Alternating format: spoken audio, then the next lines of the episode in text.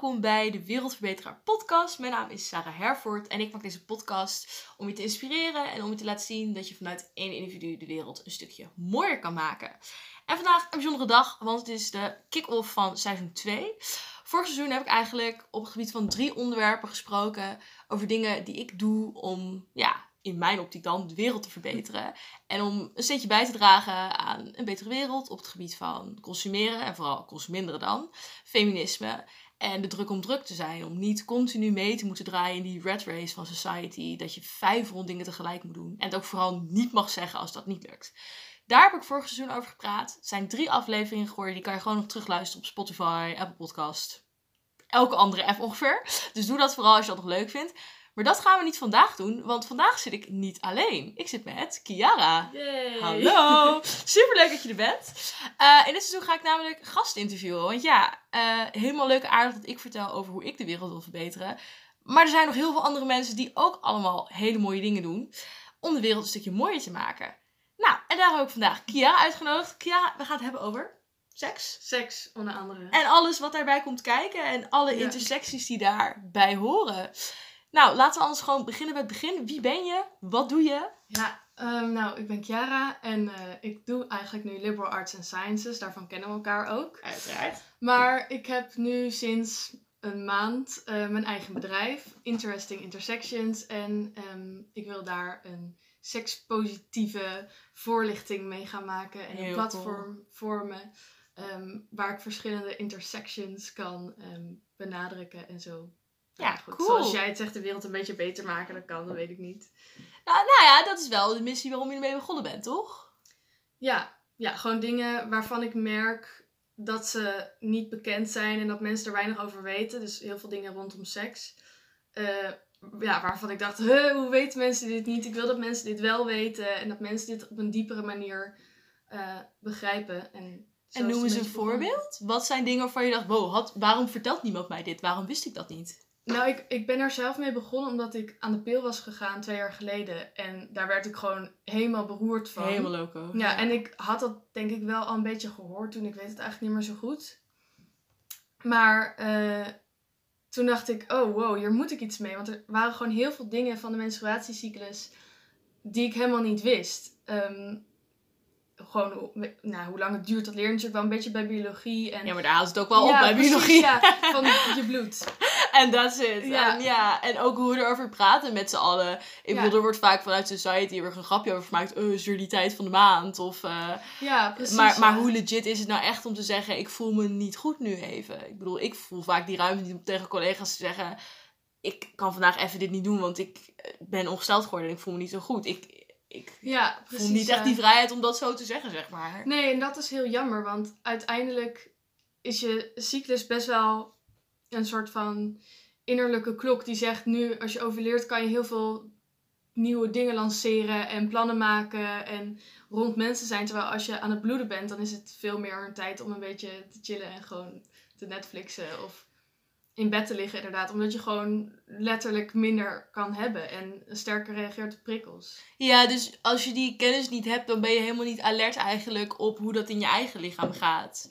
Nee, en dat kan je dan ook heel erg merken. Als ik bijvoorbeeld veel te druk ben geweest, dan, dan is mijn ongesteldheid bijvoorbeeld ook pijnlijker Ja, of zo. ja, dat heb ik ook heel erg. Ja, dus als je, als je er ehm, integer bent naar je eigen lichaam, dan heb je er ook veel minder last van. Want mensen denken van, oh, ongesteldheid, vet kut, doet heel veel pijn, bla bla En daar houdt het op. En dat hoeft helemaal niet. Het hoeft, ja. zeg maar, het is veel voorkomend dat het pijn doet, maar het is niet normaal.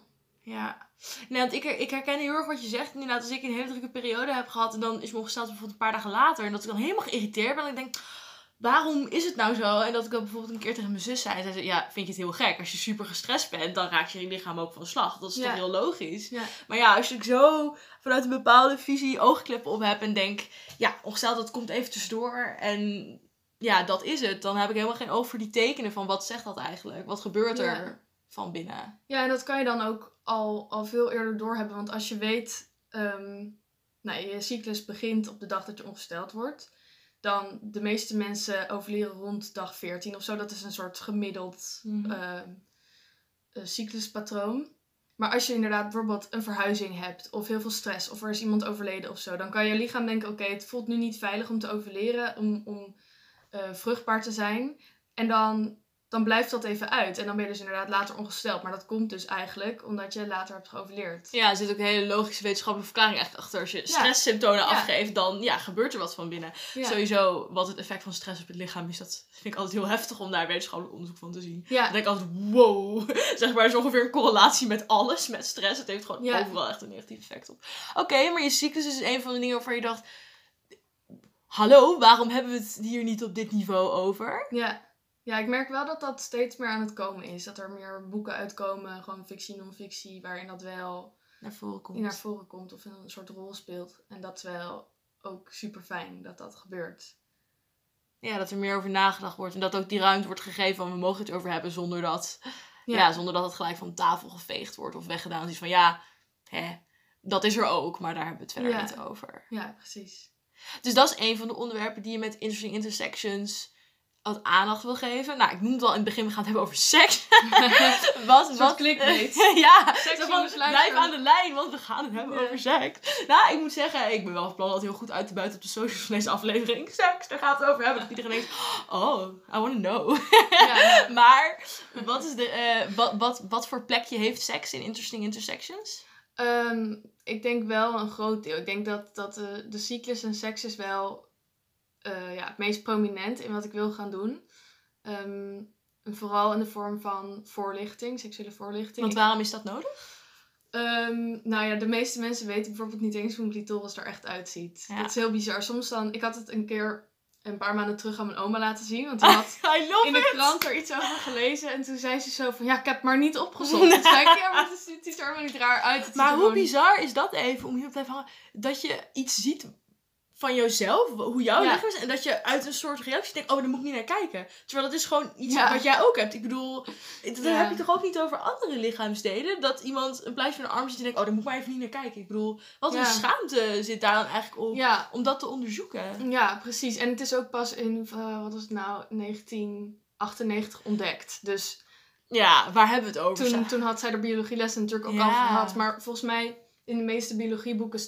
plaatje van de echte clitoris, maar het volledige clitoris er nog steeds niet. Nee, nee. überhaupt veel minder van het vrouwelijk lichaam dan van het mannelijk lichaam. Ja. En daarom is het gewoon heel belangrijk dat er veel betere eh, seksuele voorlichting is. En ook dat het positiever is. Want het is nu vaak, wordt niet zwanger. Ja, Pas op, pas op. Ja, heel erg die vermijdende, vermijdende factor. Als ik terugkijk naar mijn Ja. eigen biologie, dan denk ik ook, heeft ooit iemand gezegd, kijk eens naar je eigen genot? Nou, ik kan me, ik kan me het niet Nee. voorstellen. Überhaupt nog steeds, nu een heel aantal jaren later, dat ik soms denk, oh ja, ik mag ook zelf vragen om wat ik wil, bijvoorbeeld in de slaapkamer. Dat, daar zit zo'n Ja. zo'n tegen, ja, zo'n weerstand om, dat, om daar op die manier over na te denken. En ik denk echt dat het ook inderdaad begint in wat voor les je erover krijgt Ja. als je krijgt aangeleerd als man hele andere dingen dan als vrouw. En Ja. Ja, als je ook je eigen lichaam niet eens kent, hoe bizar dat eigenlijk is. Ja, hoe weet je dan hoe het werkt? Ik weet zelf namelijk bijvoorbeeld dat het heel lang duurde voordat ik snapte dat ik echt niet de enige vrouw op de wereld was die niet alleen op penetratie klaar, klaar kwam. Ja, Terwijl, precies. dat is dan zo stom hoe je daar jaren soms mee kan rondlopen. En daar dan maar niet over praat. Omdat, nou, is toch een beetje taboe. Ik bedoel, je gaat niet per se zeggen... hey, hoe was jouw dag? Hoe vaak ben jij klaargekomen met seks gisteren? Of in ieder geval, dus niet per se Ja. per definitie nu wel meer. Maar ja, precies, weet je. Het is toch iets waar je niet zo gelijk over praat. Terwijl, als dat wel zou gebeuren... dan zouden mensen ook, denk ik, meer inzien van... oh, er is een orgasmekloof. It is there. Ja, ja precies. Ja. En, en ehm, ik heb nu dan vooral eigenlijk voorlichting gegeven aan, aan jongere mensen. Maar omdat mensen van onze leeftijd en, en 30 en een beetje daarboven de, de nu adolescenten, zeg maar. Die hebben dat natuurlijk vroeger allemaal gemist. En die zitten nog heel erg... Ja, iedereen denkt dat het ook wel lang gaat duren voordat die kloof weg is. En voordat hè, die, gelijkwaardigheid er wat meer is. Maar die hebben gewoon nog heel veel te leren. Gewoon heel veel dingen die, die vanzelfsprekend zijn geworden. Van een vrouw ehm, vraagt inderdaad niet echt om genot. Of die pleased meer de man. En dat zit er gewoon heel erg ingebakken Ja. bij heel veel mensen. Ook mensen die het niet willen toegeven, denk ik. Ja, hoor. maar dat internaliseer je denk ik ook wel Ja, erg. Gewoon dat je niet helemaal door hebt bij jezelf. Ik bedoel, ik weet echt nog wel keren dat ik dacht... Oké, als ik seks heb, dan ik ben super feministisch en ik kan best gewoon vragen om eigen genot. En niet denken, oké, okay, mans krijgen gewoon, daar stoppen we. Maar dat is echt een ander verhaal als je van tevoren denkt. Als je dan Ja. toch in de slaapkamer bent. Ik bedoel, je, ik denk echt dat heel veel mensen dat heel erg geïnternaliseerd hebben. Dat is niet hoe het hoort. Of Ja. het ligt aan mij dat ik iets anders wil dan wat misschien mijn partner fijn vindt. Ik denk echt dat dat mensen misschien dat niet per willen toegeven. Maar ook dat het misschien heel lastig is om toe te geven dat dat zo erin gebakken zit. Ja. En om dat echt in de ogen aan te kijken. En zeggen van, hmm, misschien spelen er dingen waar ik het niet mee eens ben. Maar die ik wel doe, omdat die me zo aangeleerd zijn. ja, precies, ja. Ik denk ook dat dat wel pittig is. Maar oké, stel je zou op een sekspositievere manier voorlichting geven. Hoe zou dat er dan uitzien? Want je legt dus niet de nadruk op vermijden. Vermijd seks wordt niet zo op de gevaren van seks, maar meer op het plezier van. Ja, het is wel natuurlijk belangrijk om dat te blijven benoemen van gebruik gewoon condooms. En, Uiteraard. Of En- andere anticonceptie. Dus dat noem je nog steeds, maar het gaat ook veel meer gewoon over wat vind jij lekker, wat vindt je partner lekker, Eh, hoe vraag je daarom, hoe zeg je nee tegen dingen, Ehm, hoe interpreteer je nee, hoe ga je om met een nee. Eh, Het gaat zo heel erg om communicatie. Ja, inderdaad. Ja. Ik heb dan bij de. Ik zit eh, bij Scora en dat is dan een vereniging of een werkgroep bij de vereniging IFMSE. eh, van geneeskundestudenten, dat is een heel ding. En zij hebben een supermooi ehm handboek gemaakt voor seksuele voorlichting. Met allemaal verschillende ehm, onderwerpen waar docenten dan uit kunnen kiezen. En dan kiezen ze bijvoorbeeld drie uit en dan maak je een les daarmee. Wat cool. En de meest belangrijke is denk ik daar wel wensen en grenzen. Mensen en Ik vind dat ook wel dat ze dat heel goed hebben bedacht zo. Want ja, Ja. het is gewoon... Gaat Het pakt het wel mooi samen. Ja, precies. Het gaat gewoon heel erg over consent en over plezier. En dat is denk ik wel het allerbelangrijkste Absoluut. in, in seks. Want daar begint het natuurlijk van. Waar, waar, waar begin je aan? Waar heb je zin in? En waar niet? Ja. Ja, dat is een hele andere focus dan als je doet, doe het veilig, weet je. Zo'n zo'n Ja. paniekerige vibe. Of vervolgens van dat je begint bij waar de wensen zijn. En waar, ja, waar ook inderdaad dat je vanaf het begin al bij stilstaat van wat zou ik willen. En wil de ander dat ook. Dat het echt, Ja, dat, ja, om het samen zijn soort van gaat. Dat je allebei soort van daarbij stilstaat. En niet alleen dat een van de twee heel erg heeft van oké, maar ik wil penetratie of ik wil dit. En dat de ander daar heel Ja. passief in meegaat. Dat het echt is van beide mensen. ja. En in zo'n voorlichting komt er dan ook wat meer queer-friendly voorlichtingen aan bod. Want dat is bijvoorbeeld iets wat ik heel erg heb gemist. Als in Ja. de voorlichting nu, wat ik ervan heb meegekregen, hoe het ook nu nog steeds op middelbare scholen, is gewoon mega hetero-centered. Ja, ja, in datzelfde handboek, zeg maar, wat zij hebben gemaakt, zit dan ook een onderwerp. Volgens mij heet dat de, de genderbread man. Of gewoon gender. En daar zit de genderbread man dan in. Dat is zo'n soort gingerbread cookie die dan met gender te maken heeft. Ik weet even niet precies Wat hoe die er nou ook weer uitziet. Volgens mij kan je dan... Oh ja, dat is het. Je hebt dan van die schuifbalkjes. En dan kan je een soort van vrouwelijkheid, mannelijkheid of zo. En dan... eh, Ja, kan je daar een beetje mee, mee spelen of zo. Dus dat zit er sowieso in. Gewoon echt, ehm soort tussen aanhalingstekens, les over queerness. En over gender. Maar ook ehm, super inclusief proberen te praten. En Ja. als je het over seks hebt, het inderdaad gewoon niet heteronormatief maken. Wat ik zelf ook super moeilijk vind. Want ik schrijf dan ook eh, blogs voor Girls Forward. En dat is dan eh, wel echt gericht op jongere meiden. En zo adverteren ze zichzelf ook heel erg. Maar ik probeer dan ook wel te denken van oké, misschien zijn er ook jongens die dit lezen. Of meisjes die op meisjes Of vallen. non-binaire Of mensen. non-binaire mensen. Dus als ik dan een, een blog schrijf over seks, ben ik altijd oké. seks kan ook in je eentje. Seks kan ook Ja, twee vrouwen zijn. Seks kan ook twee mannen zijn. Seks is niet per definitie penis in vagina. dat is niet Ja. seks. Want als je vraagt, ehm, of ontmaagding bijvoorbeeld, als je vraagt aan iemand die queer is, wanneer ben je ontmaagd? Gaat dat dan over. ehm, De eerste keer dat je samen met iemand anders bent klaargekomen bijvoorbeeld. ja, precies. Ja. Of, of wel ehm, met penetratie of niet, of alleen vingeren of zo. Mhm, Ja. En wat, wat, wat noem je dan seks? Dan, ik, ik vind dat zelf gewoon nog best wel lastig. Ik denk ook dat dat nog niet helemaal. dat daar alle woorden voor zijn of zo. Want Ja. ja, seks wordt nu natuurlijk gewoon heel erg gekoppeld aan penis in vagina. Maar überhaupt Dus, het concept van ontmaagding is heel erg ook. een maatschappelijk ma- een soort van concept van je hebt iets puurs en dat wordt weggenomen Ja. door penetratie en dan ben je dat niet meer. Dat is eigenlijk überhaupt een heel Ja. raar concept. Nou ja, ik herken dat wel heel erg over dat queer stukje, omdat ehm, ik val zelf, dus ik zie mezelf als queer, voor de luisteraars even. Dus queer valt, betekent eigenlijk alles wat niet heteronormatief is of gendernormatief. Ehm, dus eigenlijk alles wat daarbuiten kan vallen. En heel veel mensen gebruiken dat als een soort paraplu-term. Ehm, omdat je hebt natuurlijk het hele LGBTQAI plus alfabet. En queer is eigenlijk een soort paraplu-term voor alles wat afwijkt van de ja, hetero of norm.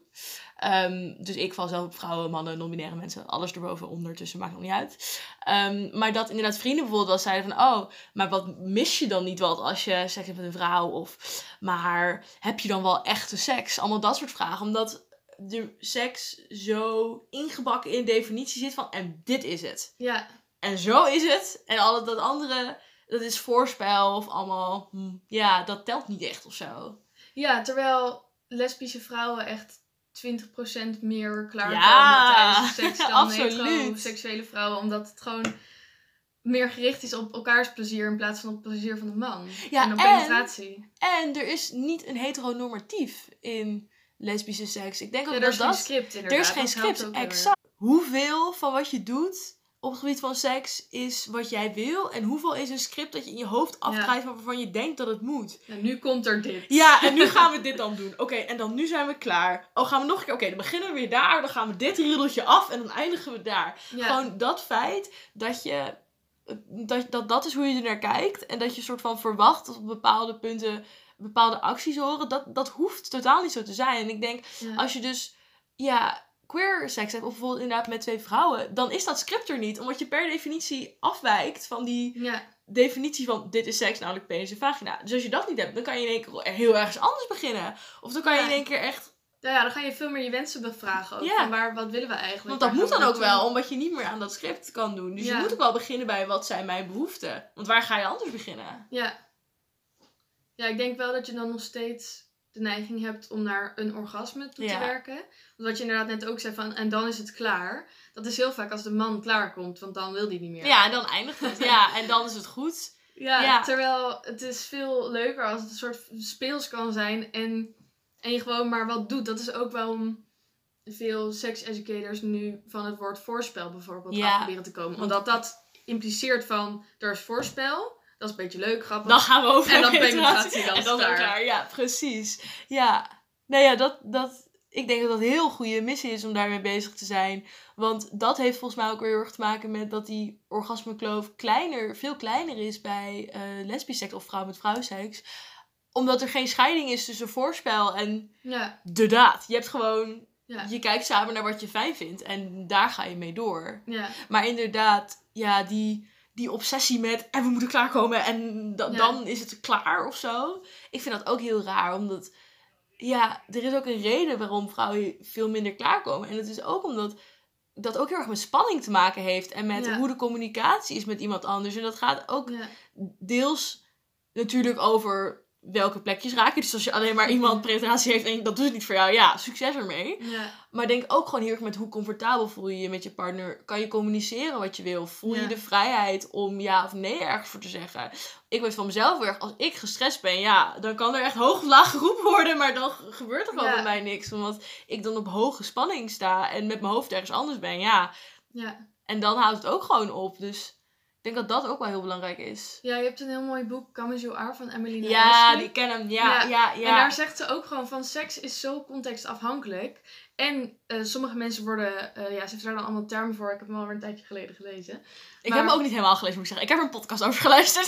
Oh, ja, dus ik weet het beetje. Ja, ik, super ik kwam er niet helemaal doorheen, omdat ik het idee had dat ik alles al wist dat er stond. Omdat ik dus die podcast was, een hele uitgebreide review van het boek. Oh ja, ja, ja. Ehm. Ze zegt dan, sommige mensen zijn snel opgewonden, andere mensen niet zo snel. Andere mensen zijn weer heel snel niet meer opgewonden, dat ze een soort van er, eruit zijn. En los van dat alles kan je het ene moment heel veel zin hebben en het andere moment ben je inderdaad ontzettend gestrest en dan gebeurt het gewoon ja, niet. Dus zij, Want, zij heel erg uit om je turn-ons en turn-offs te onderzoeken, toch? Ja. Dus heel te kijken, inderdaad, wat zorgt ervoor dat ik opgewonden word en wat zorgt ervoor dat ik eruit ga. Ja. Nou, er heeft inderdaad wel testjes, die, testjes, vragenlijsten, whatever, die je dan kunt invullen.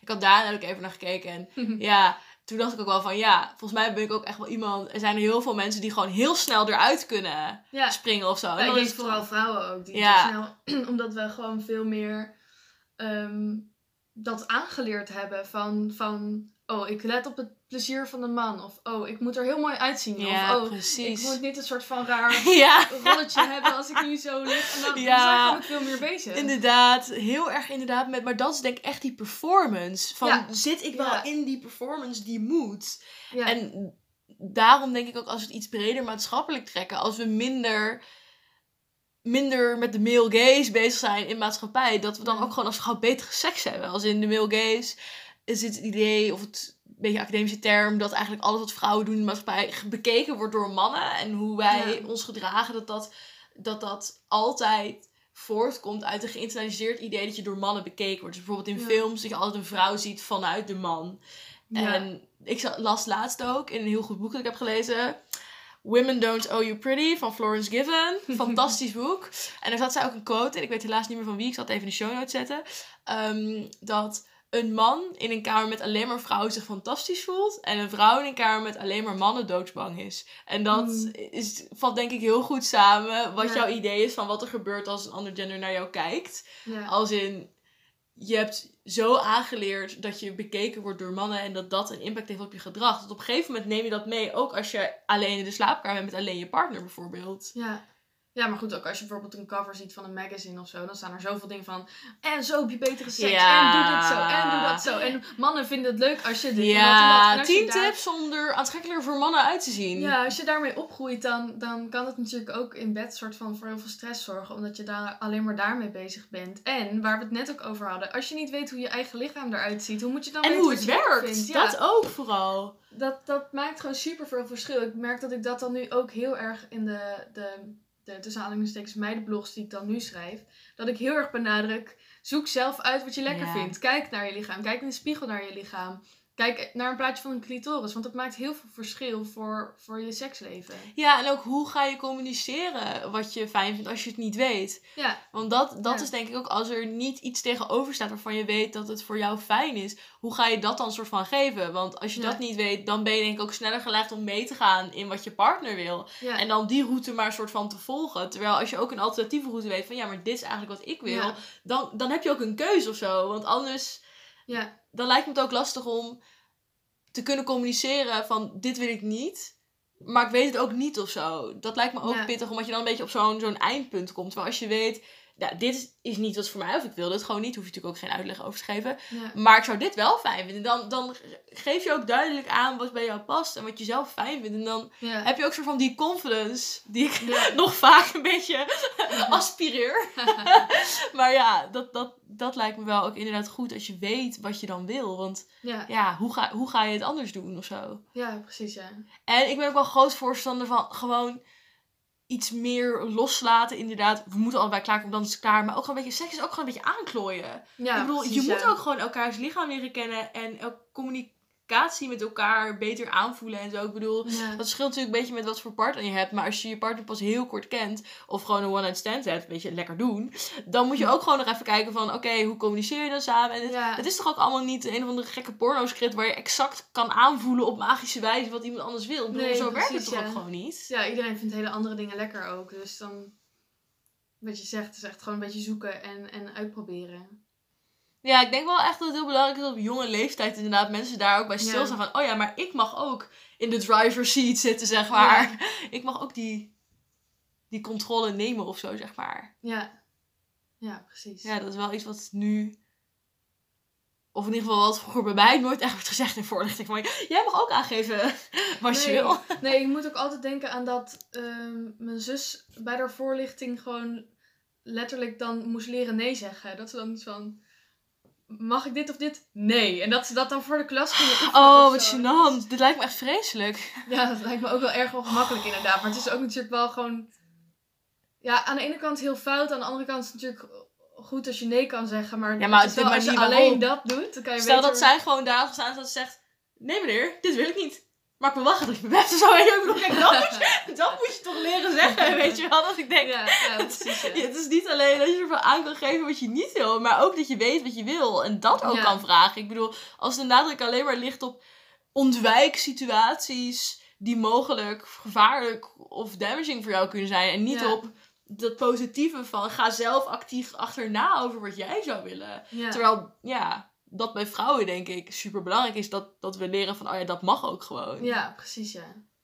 Maar ja, dat is dus precies het soort script van wie mag de leiding nemen die in queer dating, queer seks een beetje wegvalt. Want ja, Ja. als je met twee vrouwen seks hebt, ja, wie is dan degene die soort van de lead neemt? Want dat is helemaal niet meer zo automatisch dan ineens. Nee, ik kan me wel voorstellen dat je dat dan een beetje gaat opzoeken of zo. Ik weet niet of je dat herkent, maar dat je toch een soort... Omdat je dat zo erg gewend bent, ook omdat je dat eigenlijk bijna alleen maar in films ziet bijvoorbeeld... Dat je dan een, een beetje toetrekt Ja. naar een, een soort heteronormatieve sfeer. Ja, dat er automatisch Ja. iemand is die de leiding neemt. Ja. Ja, dat, her- dat herken ik wel heel erg. Vooral omdat het dan best wel soms confronterend is om bewust te denken... Oh, maar en nu? Dat, dat, dat het dus nog niet vastgesteld is wat je dan gaat doen. Dus dat ik dan... eh ja. Ja. dat je dan toch denk inderdaad iemand denkt... Oké, we moeten nu even... Ja, niet een script, maar gewoon dat er inderdaad automatisch iemand is die toch iets meer dan de leiding ja. neemt. Want het is toch ook wel eng als dat in één keer wegvalt. Van, wow, er zijn in één keer heel veel opties of zo. Ja, ja. Maar ik vind dus wel bijvoorbeeld met Interesting Intersections, wat ik dan heel interessant vind, dat dit natuurlijk ook nou, per definitie gewoon een feministisch ding is. En ook iets wat je, als je ehm, jezelf uitleert te spreken in bed en je wensen in bed aan kan geven, dan kan je dat natuurlijk ook weer eh, in de workplace. Op en- andere vlakken van je leven en doen. eh, in familie of zo, dat je gewoon echt voor jezelf kan staan en zegt: Oké, dit wil ik wel, dit wil ik niet. Al is het maar iets kleins of zo. Ja, het is... Wie was dat nou ook? Misschien ook wel Emily Nagoski of iemand anders die dan ook zei van je kan grenzen leren aangeven, ook gewoon met eten bijvoorbeeld. Van als iemand vraagt, mag ik een hapje van jou? Nee. Frietjes? nee, dat wil ik niet. Dat zijn mijn frietjes. Weet je, dat is Ja. heel kleins, maar wel een manier om, om dat te oefenen. Om je grenzen te, te Ja. leren aangeven. Ja, en dat denk ik ook... Dat, ja, dat... Als je dat beter in bijvoorbeeld de slaapkamer gaat... Dat geeft je denk ik ook gewoon heel veel confidence. Van, oh ja, ik mag aangeven Ja, wat ik wil. En inderdaad, het is denk ik dus ook veel breder. Dat het werkt denk ik ook andersom. Als je dat in je soort van andere spaces in je leven beter kan. Ja. Dat je dat dan ook beter in de slaapkamer kan. Want dat is inderdaad denk ik echt een heel groot feministisch probleem. Dat er gewoon te weinig ruimte is voor vrouwen om uit te spreken wat ze willen. En Ja. grenzen aan te geven. ja. Zeker in workplace inderdaad bijvoorbeeld.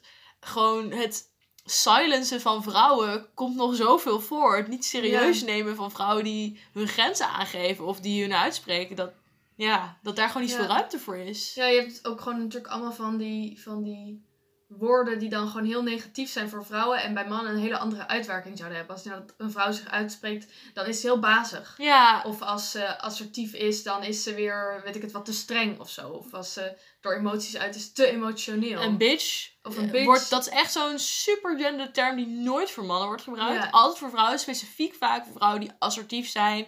ja. En ja, een goal hebben en een soort van zich ergens voor uitspreken. Maar ook bijvoorbeeld ijskoud. Dat hoor je heel veel over vrouwelijke politici. Van, oh, ze is echt Ja. een koude, koude vrouw. ja. Terwijl dat hoor je no- bijna nooit over mannen. Want dan zijn ze gewoon een soort van, dan doen ze hun werk goed. Ja, dan, ja, dan is is het een juist heel positief. leider, ja, zo van ja, want die kan gewoon, die weet wat hij moet doen. En die scheidt zijn eh, persoonlijke leven van zijn leven. En die maakt de hard, de tough calls. En dat is precies het soort leider dat we nodig Ja. hebben. En als een vrouw dat zou doen, dan is het in één keer, ja, ijskoude leider. En toont geen emotie. En als ze dan wel emotie toont, ja, veel te emotioneel om te kunnen leiden. Nee, dat kan niet hoor. Ja, ja, dat is echt heel moeilijk. En wat ik altijd heel mooi vind, dat zegt eh, Iris altijd van Cycle Seeds. Die, eh, daar, ik heb heel veel van haar geleerd. En, En zij is een blogger of schrijver? Of... Ehm Dus nee, van alles. Ja, zij doet van alles inderdaad. Ze is, ze is doula, dus ze helpt eh, vrouwen met hun zwangerschap. Ah, oké. Maar ze heeft ook haar eigen bedrijf waarin ze heel veel één op één coaching doet en groepscoaching. Oh, oké. Superveel. Oké. Ehm, maar zij zegt altijd, we are cyclical beings in a linear world. world. Mm. En dat zie je natuurlijk gewoon überhaupt als je mannen en vrouwen vergelijkt. Mannen is gewoon, die staat op, die gaat naar bed, die heeft een 24 uur cyclus en die wordt oud, zeg maar. Terwijl een vrouw, die gaat dan in een soort eh, meer symbolische manier, zeggen ze vaak dan de maiden, de mother en de crone. Dus je bent eerst eh, jong en vruchtbaar en dan ben je de moeder en dan ben je de dan ben je Over heb je het nu wel. Ja. Oké, ja. Ja. Even voor Maar goed, dat is ook natuurlijk een soort meer vrouwelijke energie. Want als ik bijvoorbeeld het heb over queerness, dan is het natuurlijk allemaal super fluïde. Ja, precies. Maar als ik praat over ehm, de cyclus, dan heb ik het natuurlijk wel echt over een vrouwelijk lichaam en een mannelijk lichaam. En dan maakt het niet uit wat voor gender je daar eh, Ja, bij precies. voelt. Nee, oké. Dat Nee, maakt natuurlijk eigenlijk ja, niet precies. uit. Nee, het lijkt me goed om even te vermelden Ja. dat het duidelijk is dat we daar wel eh, inclusief in zijn. Ja, precies. Maar een, maar een lichaam werkt natuurlijk wel nee, precies. anders. Op, ja, zeker. Want, absoluut. Ja, wij gaan dan, dan de hele tijd die menstruatiecycli eh, door, zeg maar. En mensen kunnen niet een, een, een maiden en een mother met elkaar combineren. Een, een moeder kan niet seksueel zijn in onze maatschappij. Ja, dat is heel vreemd. Ja, Terwijl eh, bij een man, inderdaad, dan, dat maakt dan niet uit. ja Terwijl oh, als zij een politiek... Ja, ja. heel ver stapje maken. Maar Nee, ik, ik zie het bruggetje ja, voor me. politieke leider is ijskoud, want, want je verwacht een soort moeder. Bijvoorbeeld als ze ook kinderen heeft, jeetje, eh, Ja. waarom doet ze dit? Ze, ze, ze is nooit bij haar kinderen. En Mark Rutte, die is gewoon... Dat is gewoon. Mark Rutte, ja. Dat is gewoon Mark Rutte, die, die heeft daar geen last van. Ja, dus er zijn heel erg bepaalde maatschappelijke rollen voor vrouwen die op bepaalde fases zijn vastgelegd. Ja, Eh, en die heel erg impact hebben op hoe we naar vrouwen kijken en hun gedrag. En dus Ja. waar het, waardoor het veel vaker voorkomt dat een vrouw gedrag vertoont dat niet klopt bij hu- waarop zij op dat moment moet zijn. ja, of oudere vrouwen die nog seksueel zijn. Ja, precies. Dat dus dus hun gedrag seksueel gewoon lusten eh, hebben, wat volgens mij niet leeftijdsgebonden is, maar oké. Ja. Dat past niet dan bij de levensfase waar zij volgens society in zit. Nee, want je bent Ja. de 30 voorbij, je bent niet meer aantrekkelijk. Eh, Ja, hoezo heb je nog zin in seks? Wat is dit? ja, Ja, dus dat bepaalde rollen daar mega veel impact op hebben. ja. Dat het dan niet meer aansluit bij hoe we kijken. Nou ja, dat komt denk ik bij heel veel verschillende vlakken bij vrouwen voor. Ja, Dat, dat ja, gedrag dat niet pas gewoon afgestraft wordt eigenlijk. ja, ja, precies. Jeetje, wat informatie allemaal. We zijn ook helemaal van maatschappij naar weer de slaapkamer, naar toch weer naar de maatschappij, naar toch weer Maar dat terug. heeft allemaal zoveel met elkaar te maken. En inderdaad wel wat je zegt van qua inclusievere taal. eh, Dat blijft wel echt moeilijk. Want ik wil gewoon ook graag veel met de menstruatiecyclus Ja. En, en daarin is eigenlijk dan de enige goede term gewoon mensen met een cyclus. Ja, Want Ja, dat zeker. staat natuurlijk Absoluut. los van gender. Ja. Maar ik wil wel erkennen dat er een verschil is tussen cyclische mensen en niet-cyclische mensen. Ja. En je hebt natuurlijk ook vrouwen zonder cyclus. Dus dan... Ja, dat Nou, is wel moeilijk, want ik wil niemand daarin uitsluiten. Maar ik wil wel ook de mensen met een cyclus de dingen leren die ze moeten weten. voor Ja, je wil de mensen aanspreken die je publiek zijn, zonder daarin eh, ja, niet inclusief zijn eigenlijk. Ja, precies. Ja. Maar ik denk dat het supergoed is dat we dat gewoon ook even benoemen. Want ik denk dat dit op heel veel verschillende vlakken speelt. Dat mensen nu met taalgebruik kijken, oké, hoe doe ik het? En dat Ja. is deels een struggle, omdat de taal niet bestaat die Ja. we zoeken. ja, precies. Het is nog heel erg zoeken. Het is nog zo zoeken. Ook bijvoorbeeld met voornaamwoorden is dat nog zo zoeken. Ehm, wat bestaat er? Wat bestaat er in andere landen? Eh, in Engels bijvoorbeeld they, them. In Ja. Nederlands bestaat dat niet. In Engels kan je bijvoorbeeld zeggen ik heb een sibling. Dat kan in het Nederlands niet. Je moet broer of zus zeggen. Ja. Gewoon onze taal heeft heel veel gaten eigenlijk. En nu Ja. pas komen we er volgens mij achter hoe groot die gaten eigenlijk zijn. Ja. Als je ergens over wilt praten en gewoon de taal er niet is om dat te doen Ja. op de manier die je zoekt. Maar ik denk dat het gewoon heel belangrijk is dat we gewoon erkennen inderdaad van goh, we zijn heel erg zoeken hierin. Want Ja. en zoveel mogelijk wel proberen inderdaad. Want ik vind them veel fijner dan hen, zij. Want dan wordt het soms ook een soort van raar meervoud of zo. Dat ik denk van dit klinkt ook heel gek. Maar ja goed, het is wel de manier waarop ik het nu eh, wil gebruiken voor, voor die persoon. ja. Dus dat is heel ja, verwarrend. ja, en aan de andere kant is het ook heel logisch dat we in het begin een soort struggle voelen. Oh, hen, hun, dat voelt grammaticaal niet correct. Maar tegelijkertijd, ja, Ja. logisch, omdat we een taal gebruiken die historisch gezien, zeg Ja. maar, gewoon mensen genegeerd heeft die niet in het binaire systeem passen. Ja. Dus het is heel logisch dat we er denk ik in het begin een soort struggle in voelen van dit voelt niet helemaal alsof het klopt. Maar dan ook erkennen, oké, maar wat is nou belangrijker? Dat mijn gevoel voor grammatica spot on is. Of dat ik mensen kan aanspreken op de manier die bij hun past. Eh, en wie zij gewoon zijn.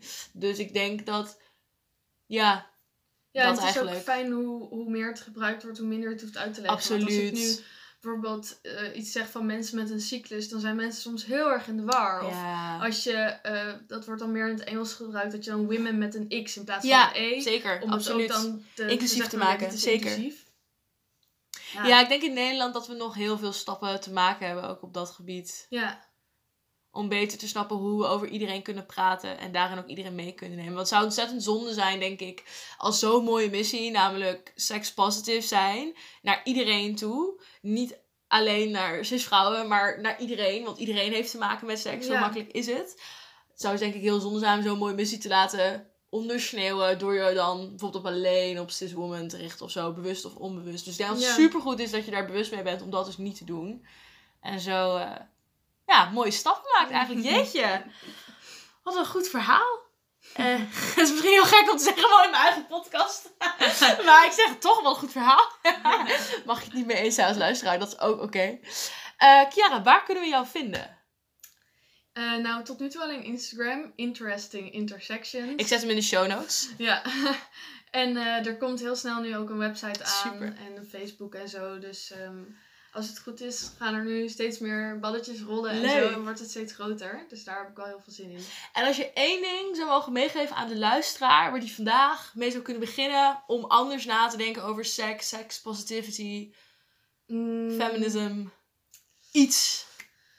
Nou, laten we dan maar gewoon een opdracht doen. Oh, oké, we, oh, we gaan aan de slag. Oké, oké. Want we hebben nu eigenlijk heel veel gehad over seks met z'n tweeën. Terwijl Mhm. je kan ook gewoon seks in je eentje hebben. Dus ik zou zeggen, trek even een momentje uit. Al zijn het 10 minuten. En masturbeer. En masturbeer, gewoon, gewoon, zet, zet gewoon een timer van 10 minuten. En werk niet ergens naartoe, maar kijk gewoon wat je lekker vindt. Kijk waar je op uitkomt. kan je daarna weer beter communiceren naar iemand van, oh nee, gisteren. well, I had a great sex is. yesterday. maar is het een timer? Maar word je dan niet helemaal zo, denk ik, oh, mijn timer is om? Dat heb ik nog nooit gedaan. nou, het is dus juist een manier om af te komen van dit idee. Ik moet ergens heen Oh, werken. Dus dan kan je veel meer in rust van, oké, er is een timer. Ik ga nu gewoon wat proberen, er gewoon een beetje voelen. Het hoeft nergens heen te gaan. Er is een timer Oh. afgebakend, dus ik weet wanneer ik kan stoppen. En je kan natuurlijk ook zeggen, daarna doe ik nog vijf minuten extra. Ja. En weer, en weer, en weer, en weer. Wow. Maar het is gewoon een manier om een soort van ruimte te, af te bakenen voor jezelf. En niet, oh, ik ben niet klaargekomen, dus het was niet goed. Of Ja. zo. En, en als je denkt van, oh, ik heb geen tijd om te vingeren, of weet ik het Ja. wat, of om het af te trekken, of whatever float your boat. ehm, dan kan je gewoon zeggen, nee, die 10 minuten die heb ik wel. Die zijn van mij, ja. En dan hoef ik nu verder niet meer over na te denken, want die wekker gaat en dan, dan kan ik er alles ja. naar binnen laten. Oh, jeetje. Nou, hele goede opdracht zou ik zeggen. Alright, dus je hoeft eh, niet aan mij op te laten weten of je het hebt gedaan, maar eh, mag wel als je er gelukkig van wordt. Maar eh, dan sluiten we hier weer af. Super bedankt, super leuk Ja. dat je de gast was. Leuk ik dat vond... ik er was. Ja. Eerste aflevering weer van je nieuwe seizoen. Ja, dus dan, nou, ik vind dat trappen we best lekker af zo. Ehm, ik weet nog niet waar de volgende aflevering over gaat, dus die zien jullie dan weer. En check Kiara online bij Interesting Intersections. En tot de volgende. Oh ja, en check mij ook op Instagram, Sarah Herford. Daar eh, post ik alle updates van deze podcast. Dus eh, als er weer wat nieuws is, dan eh, ben je de eerste die het weet. Dus check dat ook. En tot de volgende dan. Toedeloe!